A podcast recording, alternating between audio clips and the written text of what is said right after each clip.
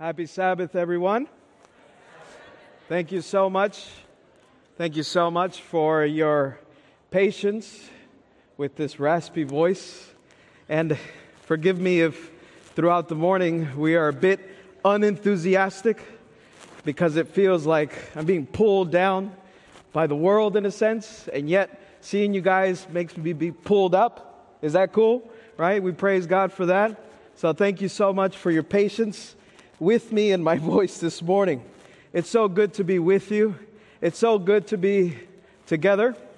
And we want to simply say from the beginning, Happy Father's Day to you lovely fathers. And I say lovely with no apologies. You are lovely fathers, and we love you, and we thank God for you. Thank you so much. Also, just quick heads up if you're not receiving the newsletter, we simply want to give a little shout out for the breakfast this morning that you find in the fellowship hall. How about just a thank you for that nice, delicious breakfast that was granted to you and the families? We want to thank you so much for that. Thank you so much, Shelly, who is not here, but Bob, thank you so much for leading this out. And of course, the family who has been participating and just working things out for that. Thank you for that delicious meal. Uh, this evening, uh, young adults have a nice beach vespers this evening over at the 4589 South Atlantic Avenue, uh, uh Ponce Inlet, Florida. Uh, please make sure that you're there by 7 o'clock, and then uh, worship should be around 8 o'clock there, so please join us there. Also, a wedding shower. You will have that tomorrow at 10 a.m. at the Landers Party Barn. Make sure that you attend if you may. Joy Ministry, June 26th, there's a picnic there's detailed information for you in the newsletter if you're wanting to talk to um, our, our sister Kathy Otadi for that information, right? Also, make sure that the mission trip that's coming up, there is some detailed information of what is still needed for the mission trip. Please speak with Donna uh, Musselman in regards to those details, if you may. And also, a very special time that's coming up. It's a back to school uh, fundraiser. Thank God that we are there halfway for the goal that we're setting out. We are wanting you to just make sure that if you'd like to participate in this um, back to school fundraiser that we're having, there is an event coming up that is integral to all this, which is giving out of the backpacks through Nadine Hines. So I'm going to ask Andrew to come on up. He's going to look like he's out to Pathfinder this morning. But really, what's going on with the backpack uh, ministry that's going to be happening at the end of July is the fact that the Pathfinders are going to be working in sync with the ministry altogether. So, you should expect that Pathfinders will be there. Pathfinders will be able to participate in this awesome ministry where they can also introduce other children to, um, to just the ministry that they're displaying out at Spring Meadows altogether. So, Andrew, what are you doing with that backpack? Supplies. School supplies. So, primarily, the idea is that we engage with the community, right? And that we're able to make sure that besides just the backpack idea, that we're also able to share information in regards to the ministry to the rest of the community. So, thank you, Andrew. But you are the epitome of what it looks like to be faithful in the ministry altogether. Thank you so much. Appreciate you. So, also, there are some important dates in regards to how Pathfinders and Backpack is happening all together. July 10 is coming up. July 10, we will be going out with Pathfinders as well as the Backpack Ministry fundraiser to, the, to our surrounding community to give out the flyers so that they're able to participate all together. All right? So let's keep those things in mind. If you want further information in regards to back to school fundraiser, please reach out to um, Nadine Hines. All right? Thank you so much. This morning, we also have a special guest from the conference who is with us, Phil Bond. If you could join us this morning, Phil is here to share with us. Um, there is a 23, I believe. This is 21. 21? 22. I can be loud. All right, yeah. Phil, let's, if we can, 21. It's all right, 21. So, Phil, I rarely need a mic. All right. Well, we'll give you one anyhow. Very um, good. Phil, thank you. We are so excited that you're here, but you are here with a specific purpose, and it has to do with all of us all together. So, if you could yeah. give us a heads up of what's going on. Thank you, Pastor. Absolutely. Yeah, we, as many of you know, I am with the estate planning department for the Florida Conference. This is a ministry that the Florida Conference offers to all members without charge and without obligation at all. Some members, however, not all, and that's okay, but some do decide to include their local congregation or other ministries within the Lord's work in their estate plan. And so last time I was here, I wasn't presenting a check, I was just presenting our department, but I am honored to be able to present a check Oh, that's this awesome. week. I wonder if I could invite uh, Lenore and Tommy Hodges, Yes. Bobby All right. Hodges family to Come on come up. up. And I know we've got some side. up in the balcony there. Welcome. They're Hello. waving to you? us. Thank you for that. And I'm going to ask from my side, uh, we're going to ask for Jack Leach to come on up. And Berkeley, if you're here, if you could come on up. So enjoy this um, representation this morning. So, uh, Lenore, Miss Hodges, many of you remember and know, uh, she was uh, an Adventist all her life and joined uh, this church back in 1983, before this building was actually here. But um, that was the Winter Springs Church at that time. Faithful member, she and her husband Bobby, and um, but they have passed to their rest, waiting on the Lord to return. And uh, but they wanted to be sure that they included their local church in their estate plan. Charles, what am I leaving out? um, uh, we I grew up at Winter Winter Springs and and um, met my wife in nursing school, but she got baptized at Winter Springs. We got married at Winter Winter Springs. Uh, when we moved away is when you when you sold Winter Springs and built this. But I, we've been uh, wonderful. One every time we come back, we uh, able to hug all of our, our good friends from here. Um, my daughter is and son-in-law are now members, and they are very active in the AV department here. Praise God. Praise the Lord. Uh, the Hodges legacy continues. And they want it to, it to continue financially as well. So I have a check, Jack, if I may, Mr. Leach, present a check to the church, uh, a substantial check. And uh, I do not believe that it was designated for a particular purpose, so it is unrestricted. And uh, I pray that the Lord will bless those funds and, and the use that it ends up being used for. Praise God. Could- could you offer a prayer for them as a family? We- We'll just end with uh, Jack will offer prayer for them as a family, and also that the funds are obviously able to glorify God. Right. Father in heaven, we thank you for the many blessings that uh, you have bestowed upon us, and we recognize this morning one of those blessings. We, uh, with fond memories, remember Lenore and, and Bobby, and we are grateful that they have um, remembered this church, the church that, that they loved and attended and, and supported for so many years. We pray that the funds that are represented this morning here on this check will be used to further your kingdom so that you can soon come and we can be reunited with our loved ones and friends, and most of all, see our Lord and Savior, Jesus Christ. We pray these things in Christ's name. Amen. Thank you so much. Amen. Thank you. Thank you. Thank you, Phil. Thank you, Jack. This morning, um, we are all excited for what God will do in and through us this morning. And we want to praise God for that. But we also want to praise God because there's something uh, quite significant in terms of a crisis is one, in one of our families this morning. Matt Master was supposed to be here this morning with Alexandria, but their family is needing very critical prayer um, for something that they are needing to occur right now um, for the extended family. We want you to keep in mind Alex Rodriguez, her brother, and the rest of the family as they are needing an answered prayer or perhaps just a prayer of consolation. I invite you to join with me in prayer as we pray for them this morning. Is that all right?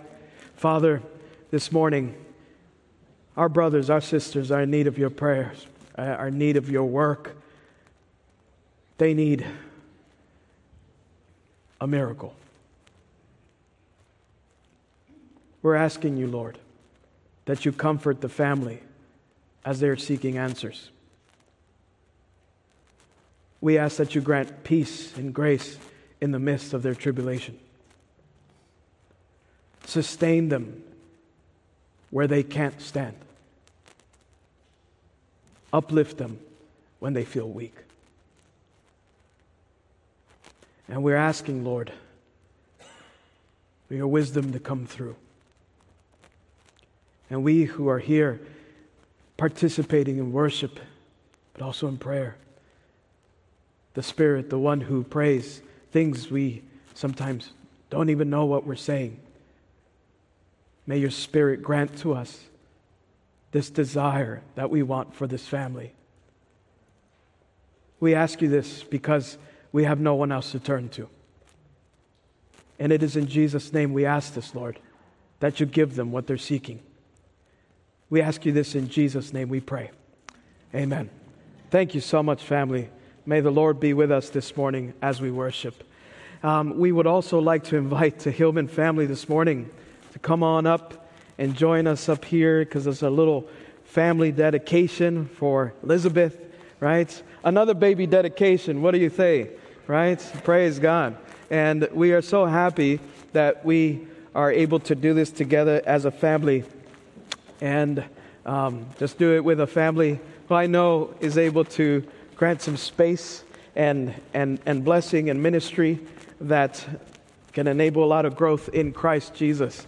So, um, before we get going with the things of things we usually say about the baby dedication, there is a part of the story whom you may not know, of which we would like to know why this is significant for the Hillman family altogether. So, on mic 21, if you're able to share with us a little bit of what's going on and why this is significant, it would be great to share. Thank you, Alex. Um, you know, in early March, uh, we got a call uh, that there was a little girl that needed a, a temporary home. And so uh, Elizabeth joined us. Many of you have probably seen her around church and at VBS. Uh, she joined us in early March. Um, she is with us uh, as our foster daughter while her uh, mom um, gets ready to take her back. And um, it became very obvious when Elizabeth came to us that Elizabeth was raised as a Christian. Um, she, she prayed, she sang songs, she did all kinds of things, but um, you know, we, we were watching church one day and there was a dedication.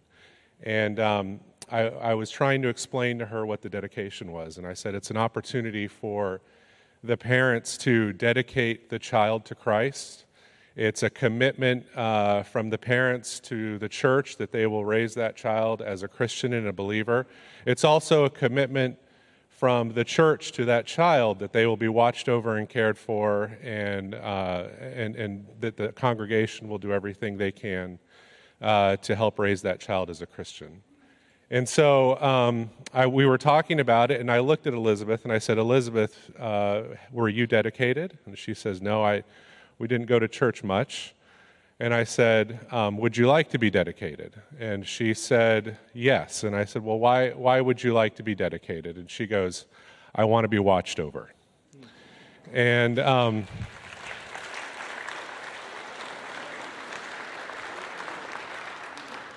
and so um, we didn't ask permission. We took a little foster parent prerogative. They call that prudent parenting. Um, and uh, we decided that uh, we would take the opportunity while Elizabeth is with us to dedicate her life to Christ. And uh, we, we believe that uh, once she moves on to the next stage of her life, that the Lord uh, will, will know that and will protect her and watch over her. And so that's, that's awesome. why we're here today. Thank you so much. What is significant behind all this? I was just telling you guys a little bit that in every church that I've gone to, we've always had similar situations.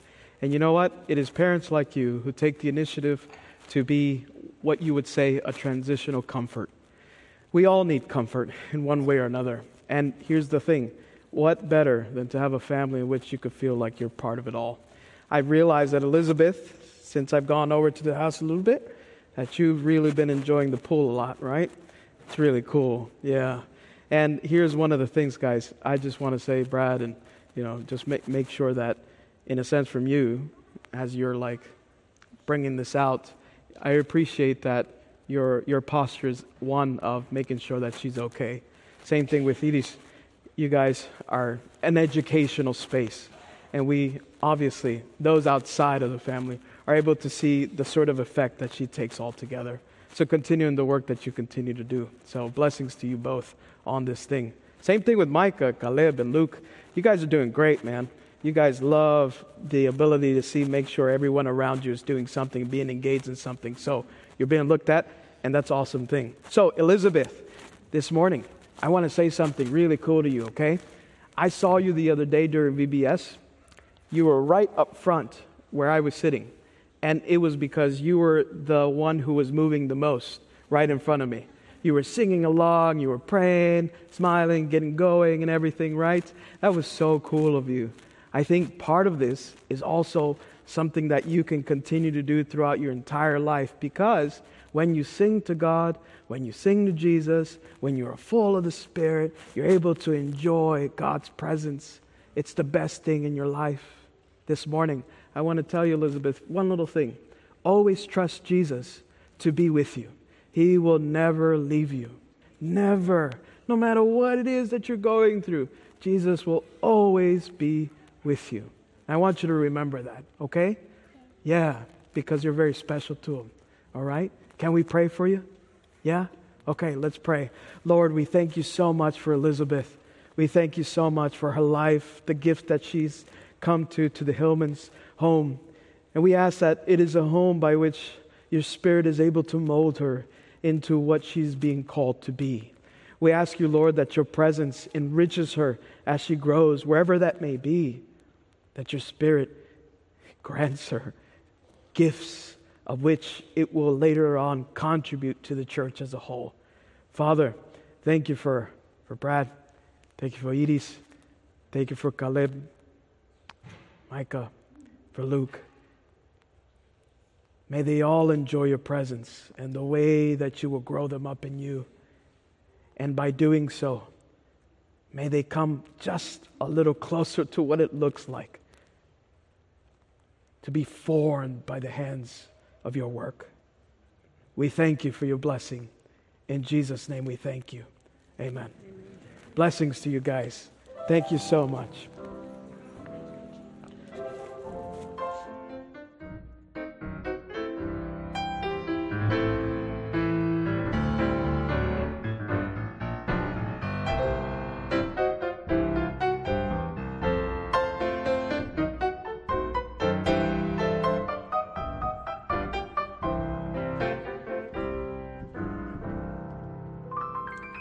Happy Sabbath, everyone.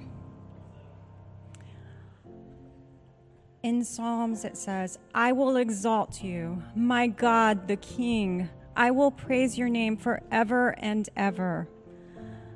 Every day, I will praise you and extol your name forever and ever. Please sing with us, I will exalt you.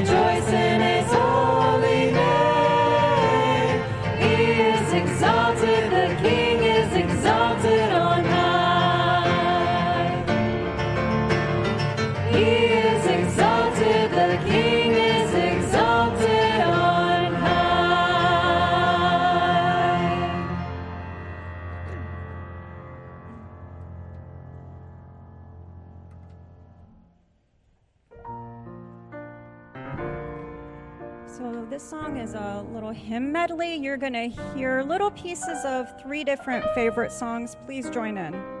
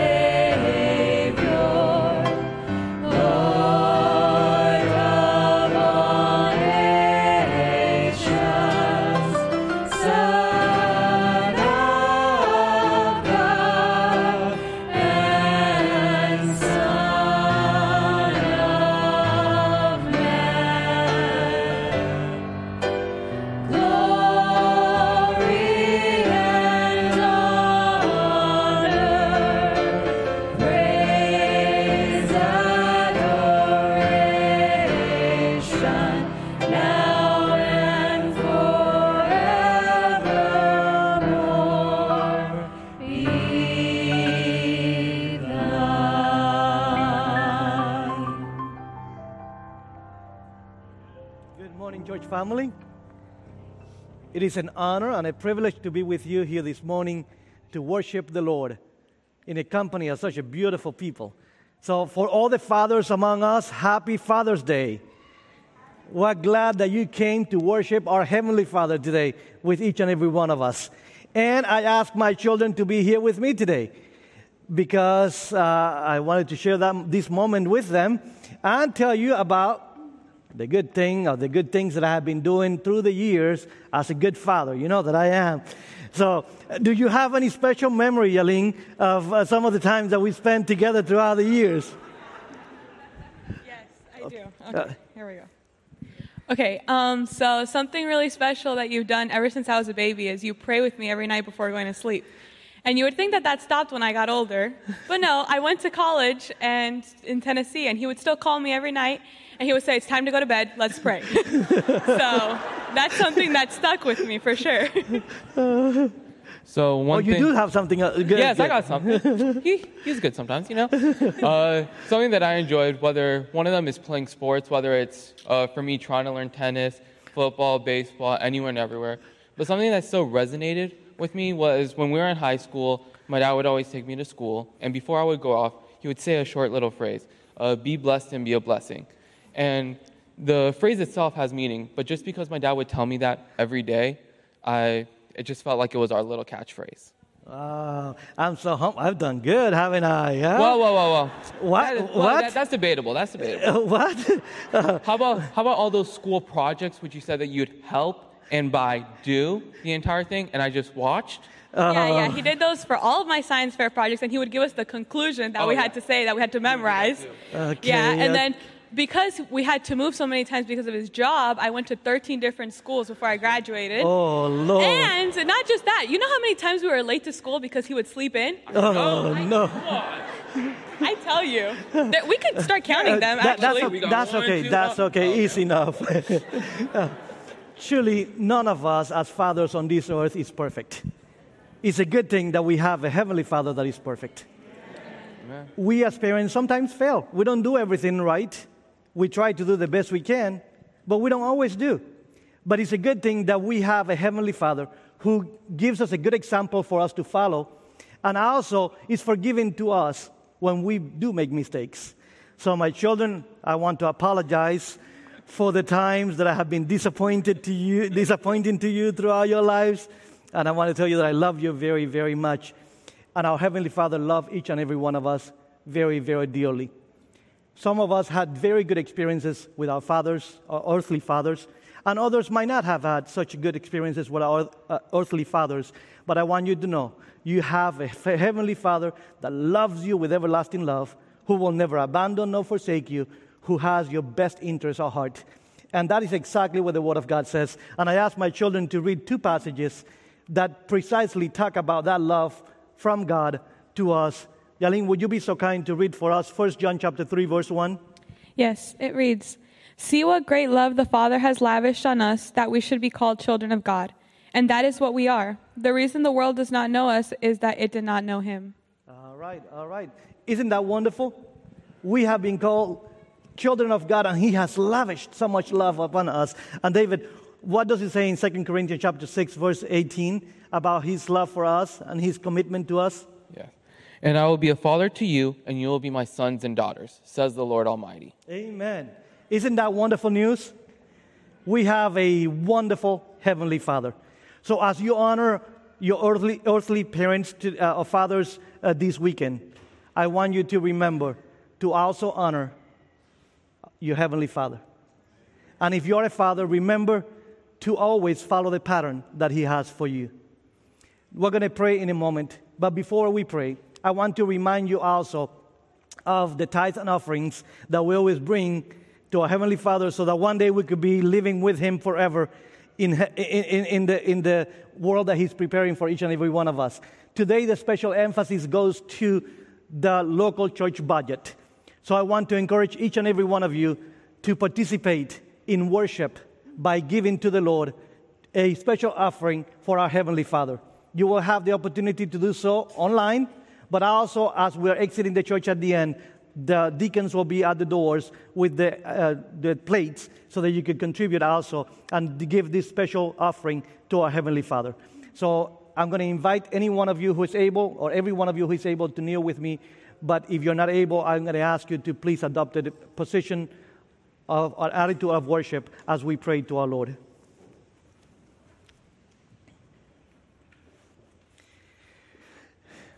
Dear Lord, as we come before your presence today, we thank you for being such a wonderful and loving and caring Father to each and every one of us. We come before you in worship, not because we deserve it, but we can, because we need your presence, we need your love, and we need a relationship and connection with you. So today we praise your holy name. Lord, and many of us came here today, some of us with heavy burdens. So I pray, Lord, that you please take care of each and every one of those needs that are in our hearts. Take away our anxieties and give us peace. Take away our fears and fill us with your love because your perfect love drives away all of our fears. And I pray, Lord, also that you fill us with hope and trust in you. Lord, I pray also that you, be with, that you be with Pastor B as he delivers your message for us today. I, I pray, Lord, that not, you, not him, but you is speaking through him to us. And help us to be in tune with you as we worship you today. Lord, and I pray that you, wor- that you bless every resource that you have given us. And as we contribute with tithes and offering for our church and for the advancement of your work, I pray that you bless us so we can continue to be a blessing unto others. And this we pray in Jesus' name. Amen.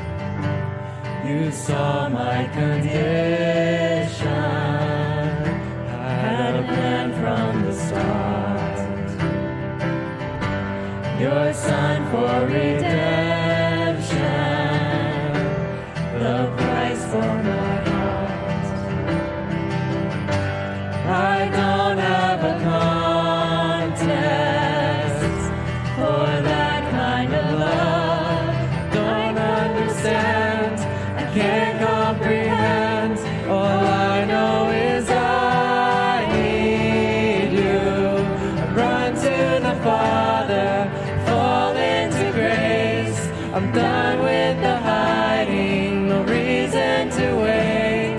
My heart needs a surgeon, my soul needs a friend.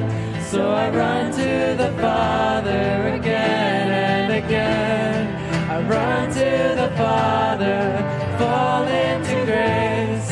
I'm done with the hiding, no reason to wait. My heart needs a surgeon, my soul needs a friend. So run to the Father again and again and again and again. Oh,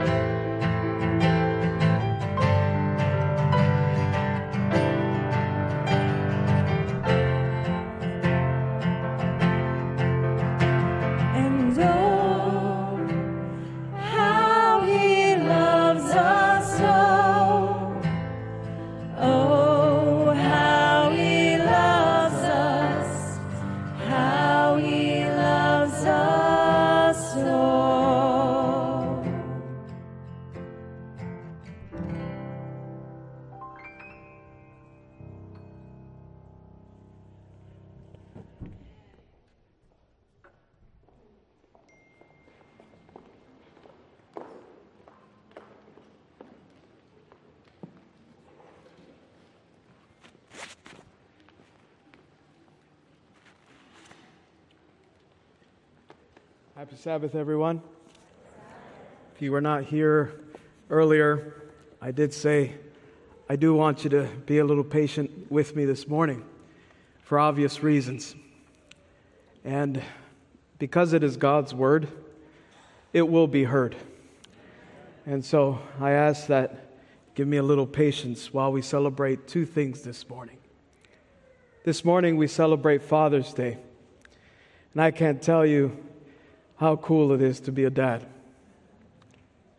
To see my own little creature running around with this new style of haircut she's got. She's starting to say words that I think she's exploring from her baby mind. Words that I don't think exist, and yet in her world, it's the thing. To see a little thing like that grow up and then start saying dada. Can't tell you how awesome to hear that. It makes you feel like you don't know anything. And it makes you feel like you just started to live. That it makes you feel that perhaps you don't have it all figured out. And you know what? Be quite honest with you. I'm happy to know I don't have it all together. To be a dad does not mean to have all the answers. Praise God. But how much more an opportunity to say, thank God that I can trust God Himself. The second thing is, happy Juneteenth. June 19, 1865. Two years after the Declaration, Emancipation had given out. I took the liberty to look at one of the leading historians who leads American history from Harvard, Annette Gordon-Reed. In some of her newest essays, to describe the sort of experience, she says, as a Texan herself, it's quite remarkable. She says something quite fascinating that I think is always an educational aspect to what we do. By the way, the church is a place where we educate, and it is also a place that we learn, thank God. So, she says that, which almost haunts me a little bit. I confess that I was initially annoyed, at least mildly so, when I first heard that outsiders, those outside of Texas, claimed the holiday. But why? After all, it was a positive turn in history, evidence that our country was leaving behind or attempting to a barbarous institution that had blighted the lives of millions. Such a thing should be celebrated far and wide. My twinge of possessiveness grew out of the habit of seeing my home state and the people who reside there as special. The things that happened there couldn't have happened in other places. Non Texans could never really understand what the events that took place in Texas actually meant. And I am certain that I'm not alone in this attitude. Rather than keeping the holiday to ourselves, Texans had been in the forefront of trying to make Juneteenth a, a national holiday. It has been offered as part of the justification that the end of slavery in Texas was the end of the institution, period. That's not quite true.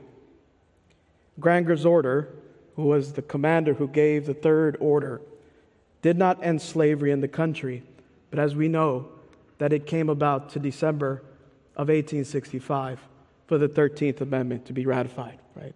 So that was part of the composition. To our black and African American brothers and sisters, we love you. And there is a heritage, a history of sorts that we cannot all think of for ourselves. And part of this is to say, we want to understand what that looks like by just listening. Just listening. But it's also a moment to say, we are with you in the sense that you are our brother, you are our sister. Can we pray before the word gets opened? Our Father,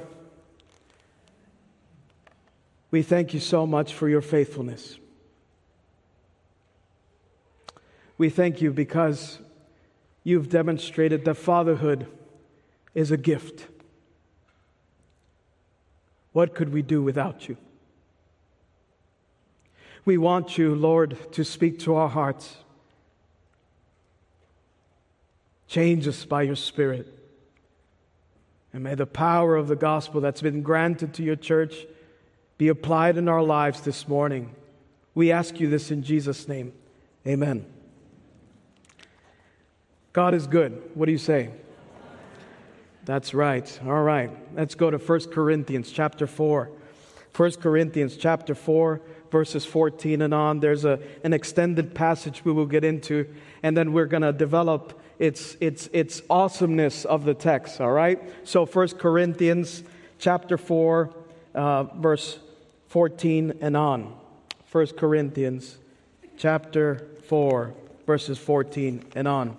I do not write these things to shame you, but I admonish you these things as my beloved children. What a significant thing for Paul to call his believers kids. Not because I think that Paul was kind of being a daddy here, but he was referring to a relational composition of what it meant to be an apostle altogether. For you, for you were to have countless tutors in Christ.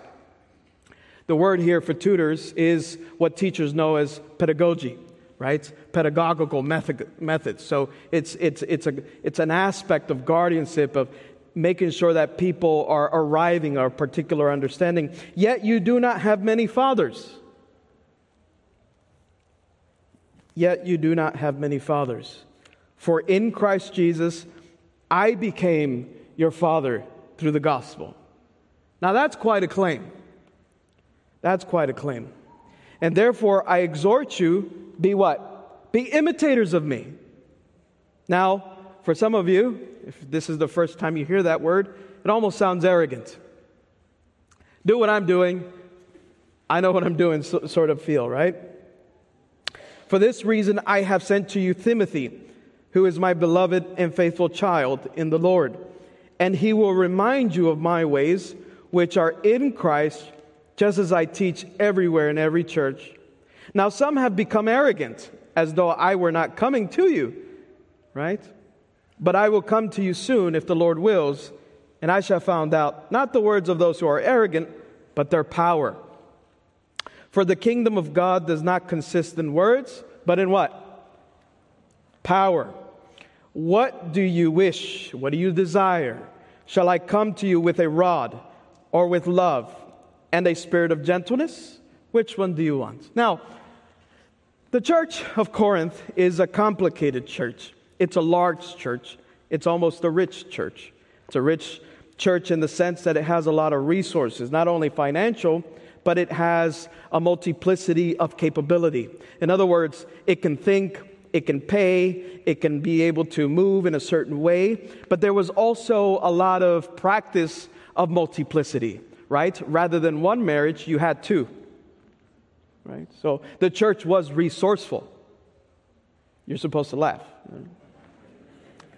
And you, you have to think of a church that is resourceful. What do you mean by this? Does it mean shareable? Does it mean compatibility? Does it mean integrated? Does it mean separation? Does it mean division? Does it mean entanglement? What does it mean? And so the church of Corinth has ability to know a lot of things. It was good in thinking philosophically. That's why in chapter 1 Paul kind of lays it down for them guys. It's not about what you know, it's about the reality of your weakness that makes you strong altogether. Chapter 2, there's a wisdom that comes from the Lord that makes the church applicable to everything that we do. Chapter 3 harnesses the notions of what the church ought to be in Christ Jesus. Chapter 4, he's kind of like, all right, guys, I'm not bashing you. All right? I'm at a distance. I'm not too close to you guys, but I'm letting you know what's going on. This is what I'm hearing. And then chapter 5, the other relational issues come about. But I always found it significant that in this little portion that we find in the letter says that you do not have fathers. This is cryptic almost because we like to think that in the church you have a lot of tutors. Sabbath school teachers, deacons, deaconesses, cooks, yeah, elders, deacons, pastors, whatever. They all teach some in some format or whatever. But it seems to say that you had enough teachers, right? But what you don't have is a lot of fathers. Now, the text suggests that he's not talking about genealogical makeup, as in you're not having a lot of baby daddies. That's not what Paul is saying. You are not having many fathers amongst you, and therefore I have become your father in the gospel. The reality is that the way we talk about fatherhood today has been affected more so in the church about being a father genealogically. Fatherhood is restricted only to those who make babies. And where Paul is trying to say to the church, by the way, you guys need some, some fathers, right? But what sort of father is he talking about? And I think he gives us a clue. Already in the same passage, notice that he comes about, he says that there are many who are arrogant in verse 18, as though I were not coming to it. In other words, they're doing things that they shouldn't, and they're doing them because they think that Paul isn't going to come their way, right? So in verse 19, by the way, I'm going to make it for you to go about what the arrogants are doing. The arrogants are doing one thing they talk a lot. But notice what it says that I found quite wonderful. For the kingdom of God does not consist in what? It doesn't consist in words, but in what? But in power. I didn't ask my wife so she could lecture me afterwards. What I should have asked permission to do is to say, Can I give this example? One of the most teachable things that my wife does to me when I don't have it together is that, babe, I don't want to hear it. I want to see you do it. Ladies, eh, am I kind of all right there? All right, kind of. I don't care how you say it, just do it, right? right? That's kind of the lingo. And it always makes me say, yeah, so I can't defend myself. Part of the thing that happens in this church, this Corinth church, is that there's a lot of talkers because that's what teachers do. They talk a lot. But he is critiquing something about the church that perhaps we need to learn a little bit from us fathers in a different angle. That it's not your capability to teach that makes you great, it's your capability to do what you teach. It is very true that in church in the first century, as well as in the 21st century, there's a lot of talk of whatever that may mean in our own context. And what we are being called to do, at least through the letter of James, as well as through the letter of Colossians, is that you have to be a doer. Because when you do, you are no longer contradicting what you think. Because it's very easy for us to express what we think. Oh, yeah, yeah, I'll pray for you. No? Oh, don't worry, I'm praying for you. Because what happens for Paul is that what you say has to align itself with what you do. They are not in contradicting with one another. What I found extra awesome about what happens is a redescribing of what it means to be a father. And let me suggest to you this morning that it'll be fun to seeing how father is in connection with the kingdom of God, but also with the power of God so that by doing so, we could reframe what we mean by fatherhood in a more exciting way. Like, please don't call me father to mean only a baby maker. That's too poor. I think Paul is trying to say father in the more extensive way that is much more influential. 1 Corinthians chapter 1 verses 18 says like this. It goes like this, "For the word of the cross is foolishness to those who are perishing, but to us who are being saved, it is what? It is the power of God. Notice the word of the cross, right? Remember, for Paul, he says, it is not in the word, but in power, right? So he's reframing the idea of what it means to be a father. One to be a father is one to be one who learns from the cross. That's where power is actually laid in, in a very different way. Chapter 2, verse 4 goes something like this And my message and my preaching were not in persuasive words of wisdom, right? It was not my ability to be articulate, but in demonstration of the Spirit and of what? And of power, so that your faith would not rest on the wisdom of man, but on the who? On the power of God fatherhood has to be reframed around the idea that it is a spiritual thing because it is demonstrated because it is the power. Who does it? By the spirit. Also 1 corinthians chapter 5 verse 4 goes like this. In the name of our lord jesus when you're assembled and i with you in spirit with the power of our lord jesus I have decided to deliver such a one. And notice he talks about kind of a, a, punishment that's going on there.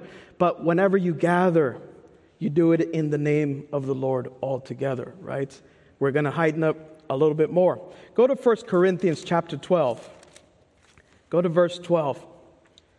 And then go to verse 10. Chapter 12, verse 10. Notice that there's a, a listing out of the gifts of the Spirit, and it goes on to say, and to another the effecting of miracles, and to another prophecy, and to another the distinguishing of spirits, to, a, to another various kinds of gifts, and to another the interpretation of tongues. It's interesting that interpretation also has another word. It says the word of tongues. It's kind of the ability to be used by God altogether. In other words, the Father that Paul is trying to describe is one, right? One who is learning from the word of the cross, one who is empowered by the Spirit, one who is within the name of the Lord, and one who is thrown out by the Spirit to do spiritual things altogether. Chapter 14, verse 11 goes like this. Same, same book, same letter. For if I pray in a tongue, my spirit prays, but my mind is unfruitful. What is the outcome then? I will pray with the spirit, and I will pray with the mind also. I will sing with the spirit, and I will sing with the mind also. Interesting that the word here, too, spirit and word, are put together as a whole. So, what does this have to do with fatherhood altogether? Well, it's interesting what Paul says in the initial Bible text that I shared with you, 1 Corinthians chapter 4. You did not have a lot of, you, you have too many teachers, but you do not have many fathers. I did not grow up with my father, and I shared with you earlier weeks, months ago, about my situation of meeting my father for the first time in an airport. Awkward situation.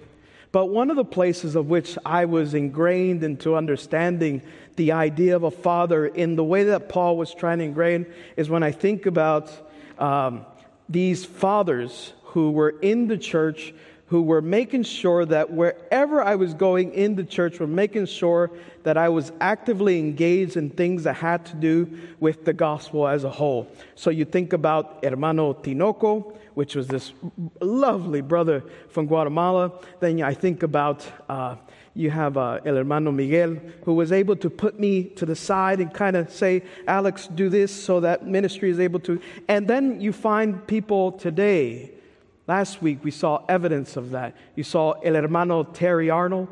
You guys know Hermano Terry Arnold? See this brother out, his skills pull out, the wooden pieces and little crayons come out, and he starts sawing these wooden pieces, and all of a sudden, a week later, you saw the gigantic, enormous things for VBS, right?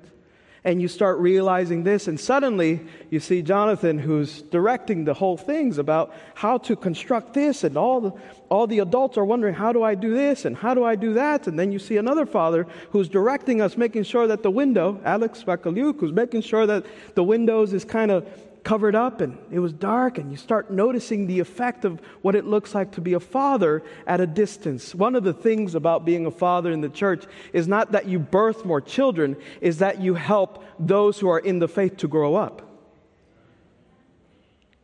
Because faith has a fruit behind it. The problem is that faith is not, I believe in God, is that faith is, I believe this is how I do it, right? So, could you imagine the week after? I went to a Home Depot and I told my wife, Babe, I'm going to Home Depot.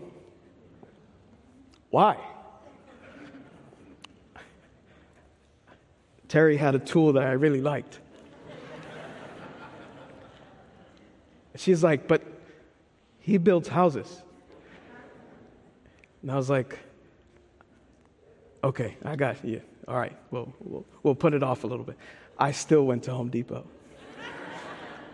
and I went through the tools that these men work with, right? And I'm saying, this is crazy. Little thing like that, little saw, and which one? And you have to see these guys at play. They had these tools. All. Did you get me the belt yet, Terry? He had this belt around him that had, you know, slinging uh, thing with ruling here and circumference and the radius and the ruler and you know so forth and so forth. Complicated stuff. The point is they made it look so easy. And it was the coolest thing when they just gave me a driller right? And they were like pastor b you just drill. Cool. What they didn't realize is that they were starting to make me see their world. A world that has a possibility of being made When we talk about fathers in the church, we think about just going to work, perhaps, making sure that we have food on the table. And that's nice. I think that's what we all intend to do as parents. Sometimes that's harder for others than others. But in the church, I had many fathers, and I continue to have many fathers.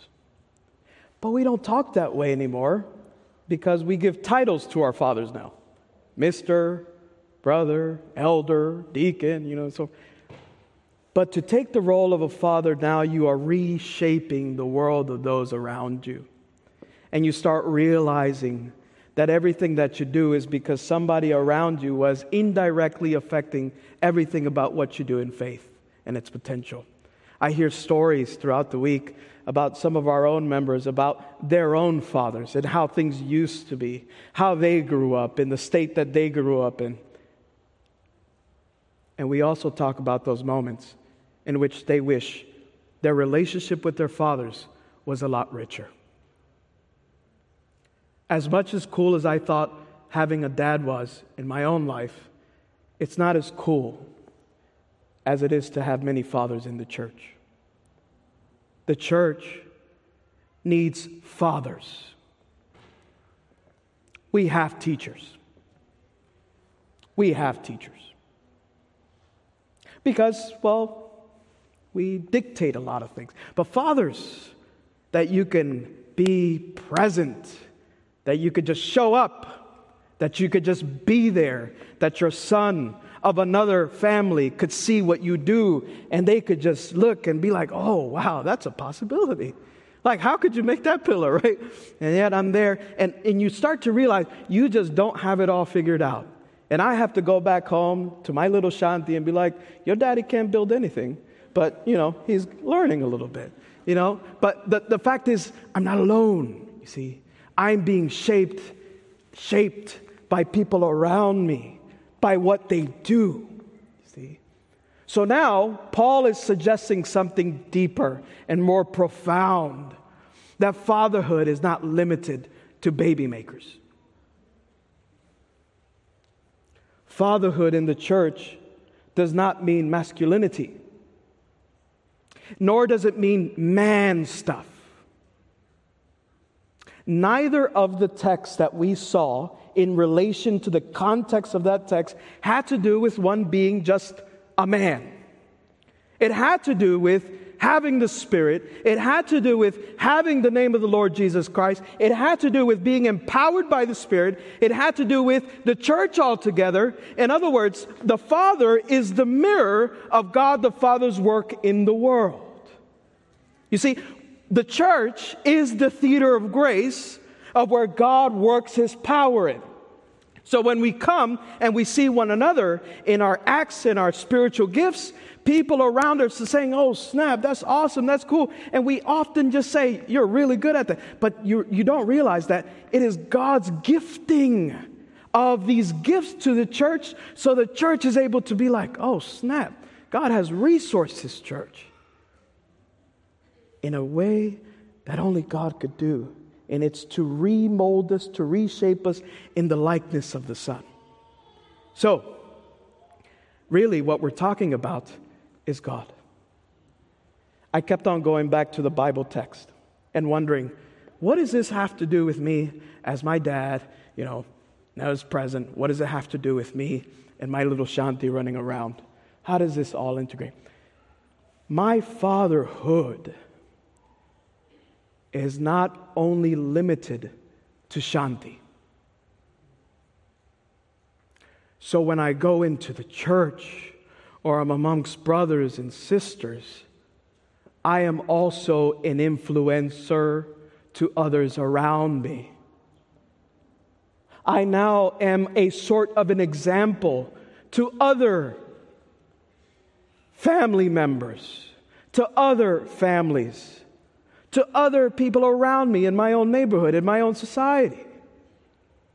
I and my fatherhood am not just gifted so that, oh, only Shanti could be blessed with the coolness. I mean, you think about it, you know, be like, Ashanti, oh, you have a cool dad and so forth. I hope that's the case, right? But essentially, I hope that as a father, I'm able to influence those around me, if at all I have a testimony. Paul is doing something amazing here. We have too many teachers, we need more fathers. And as we celebrate this weekend, Father's Day, I want you co- to consider a little bit to those who are fathers in this thought process. That you thank God for your family, that I thank God for my family, that I thank God for you, for who you are, what you've done for your family, what you've done for me, but also expand your thought about what your fatherhood has meant to others around you as well. I am taking notes from a lot of you dads mentally, and I observe a lot of you fathers. And I can tell you, I'm just so glad that I can learn from many of you from a distance. I see how you greet them in the morning when they're sleepy, cranky. I love it when I see a dad who brings his son to work in the morning, get up on a ladder, hammer things up, and the son just excited to see his dad next to him. To build them up, to give the space of a stretching the spiritual touch. Because we like to think that only holy things are done on holy days. No, our life itself is a witness to what God has done in our lives. So, yes, I'm taking notes. Nathan, Nasario, where are you? Man, dude, I observe you a lot. Sorry. But I take notes, and I realize how good of a dad you are. Mike, the way you surround yourself with your family, how you care for them, I know everything means a lot to your daughters and everything. How they talk about you on Facebook and everything. Mike is the highlight of the life on their Facebook pages. He thinks he's not perfect, but he's got it going on. You know what I'm saying? And then where's Cedric? Pritchett, where are you? Yeah, I see you. You're a busy guy. I get it. But, you know, I always see you around making sure that you got things plugged into, making sure they're around. It means a lot when you're a learning parent, when you're a learning father. Many of you who drive a long way just to make sure your kids are engaged in some space of engagement. Chris Harder, you're a low key guy because Pastor Alex is all over the place. She's a busy as can be creature, you know, and we love her for it. But Chris is kind of like the guy outside, and you're going to not like me for this afterwards. But I see you and I take notes. How much more I envy to be just like you. Because fatherhood is not limited to your family. It just isn't. It isn't. I know you have a lot of grandkids.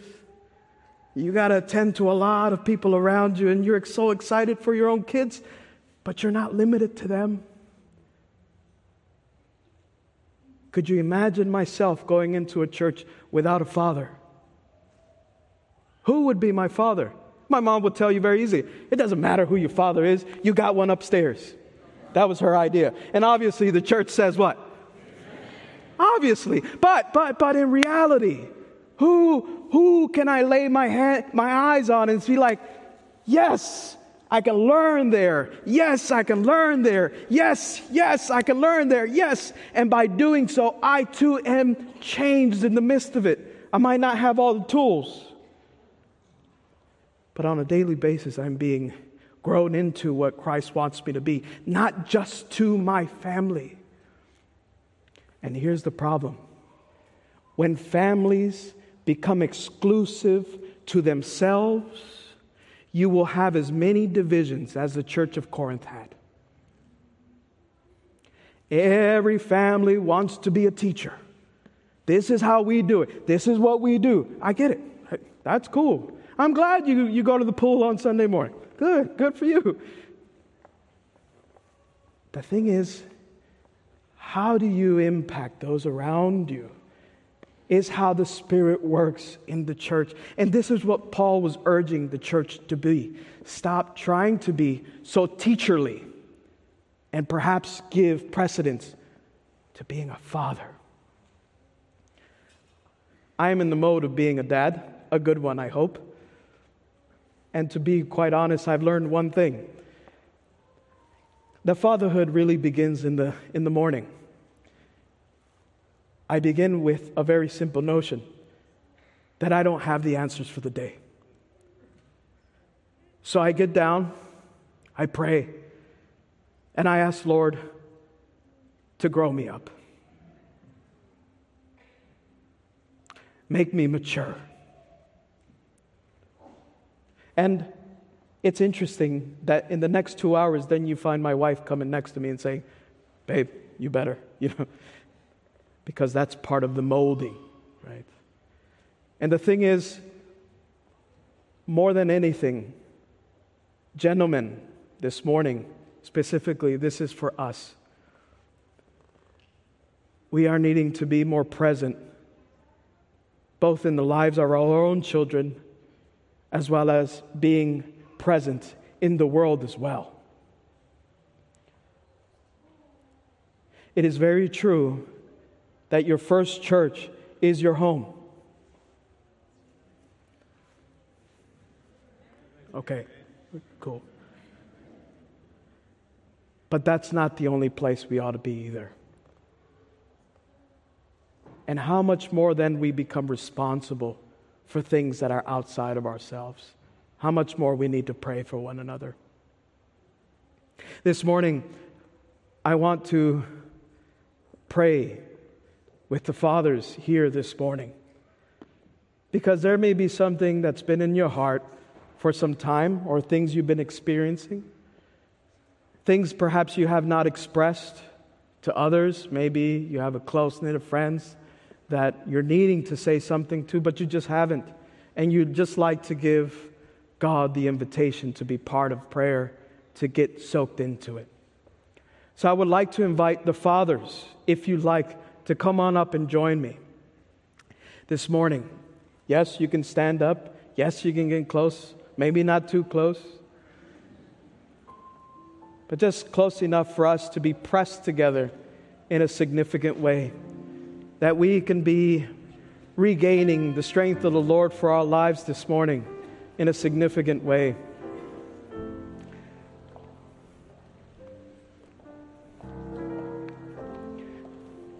Come on up.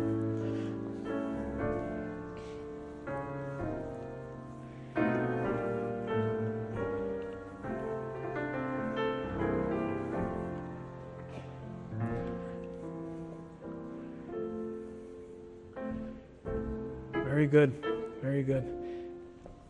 Thank you for your patience. I am sweating as can be under this cape and uh, just ask for your patience. But this morning, I, I really want to talk to you guys before we address this prayer thing. God is using you, and He's called you for this time, and I really do mean that. Really. You are not the only one that's there for your family. There are children, there are people just like myself who watch you to be instructed by you in your acts, in your words of comfort, in how you treat one another. And it's very possible that things aren't going so well at home for you either. Everything is not as bright as day. Everything is not as nice as we like to think it's nice. Maybe marriage might not be as blossomy as we thought either. Maybe your relationship with your own children isn't going well. I don't know. Maybe you're about to be a new dad. But I want you to consider that you are already enriched by God's Spirit in order to empower everything around you, that you've been called out not just to be a baby daddy, but to be a father in the best sense of the word. Full of the Spirit, in Jesus' name, empowered by the Spirit to do godly things. You, you, me, now Today. Maybe you have to give a phone call to somebody today. Maybe you need to have a chat with somebody afterwards. Maybe you need to say sorry for something. Maybe you can support a brother who also needs your support. What do you say? You might not go golfing with us, but you might need a brother to support you in a very hard time. I'll give you a couple seconds. Let's confess to the Lord whatever it is in our hearts. Confess it to Him, and we'll pray for one another. I'll give you a couple seconds.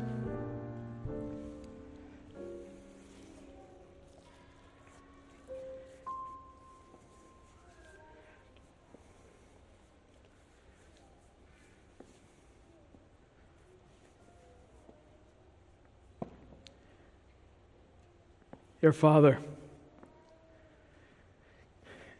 hear our fathers. Thank you so much that they're here. What a cool thing to be a dad. It is just amazing. Thank you for the gift of being able to experience life at its best. This morning, I want you to be with the dad who is just going through a lot by himself, hasn't really told anything to anybody. He struggles with one thing and isn't able to express it because he'd feel shame. Father, may warmth and comfort be granted to him that he might find comfort in you to tell you the truth about what's going on. And that if there's a cry in there, I ask that you deliver and that you proclaim your name through his life. I ask for the dad who's having a little trouble with marriage. He doesn't always meet the standards. Perhaps there's a little bit of learning curve that needs to take place. I ask that you humble us in the midst of it. Help us to listen, help us to engage, to get back to basics, to restructure things that are kind of breaking things up. We ask that your spirit work in their homes. You restore things that once were there for your glory. We ask you, Lord, for the father who doesn't have a great relationship with their child. There's some form of separation because there's too much work, there's too many other busier things to attend to. There's other priorities that need our attention, but Lord, help us to hear your spirit when it speaks. Call us back to making a connection somehow, one way or another. Be with the dad who's just trying to make sense of his own life. Give purpose and deliverance there too.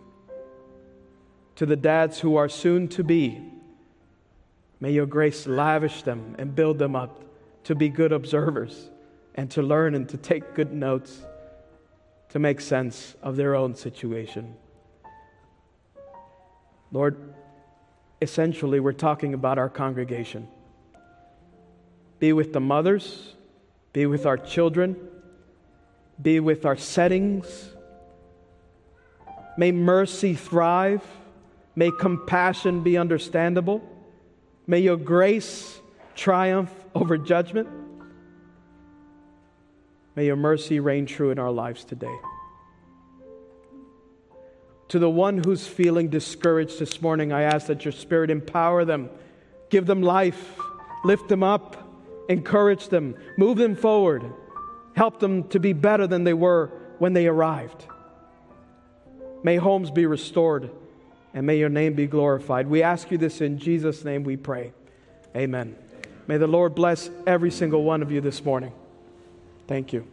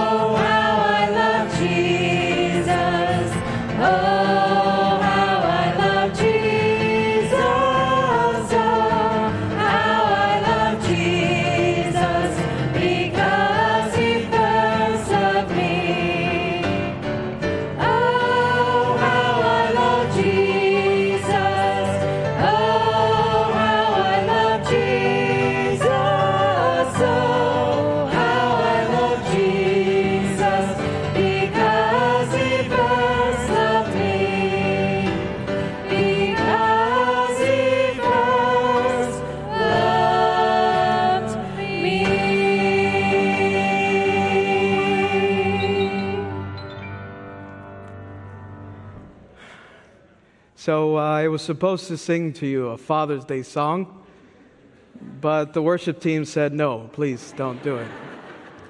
And uh, so forgive me if I can't grace you with that.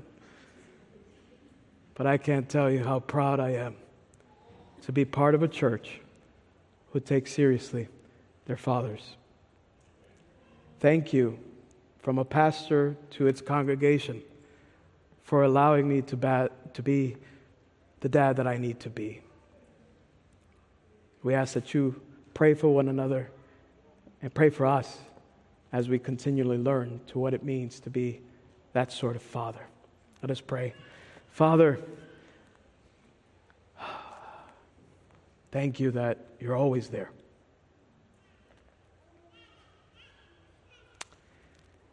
You have more interest in us than we could think of. You thought that with us being present, it wouldn't be the same. And we ask that you grace us with your presence as we go back to our corners of where we live. And that we reflect truly that the God who called us to be children of His is a Father who would never allow anything to harm them. Thank you for the promise that we have in Jesus Christ, that when we pray, we have the access to the Father in saying, Abba, our Father. Praise to you, my King. And we ask you and pray this in Jesus' name. Amen. May the Lord be with you all this morning in a special way. Happy Sabbath and grace and peace to you all.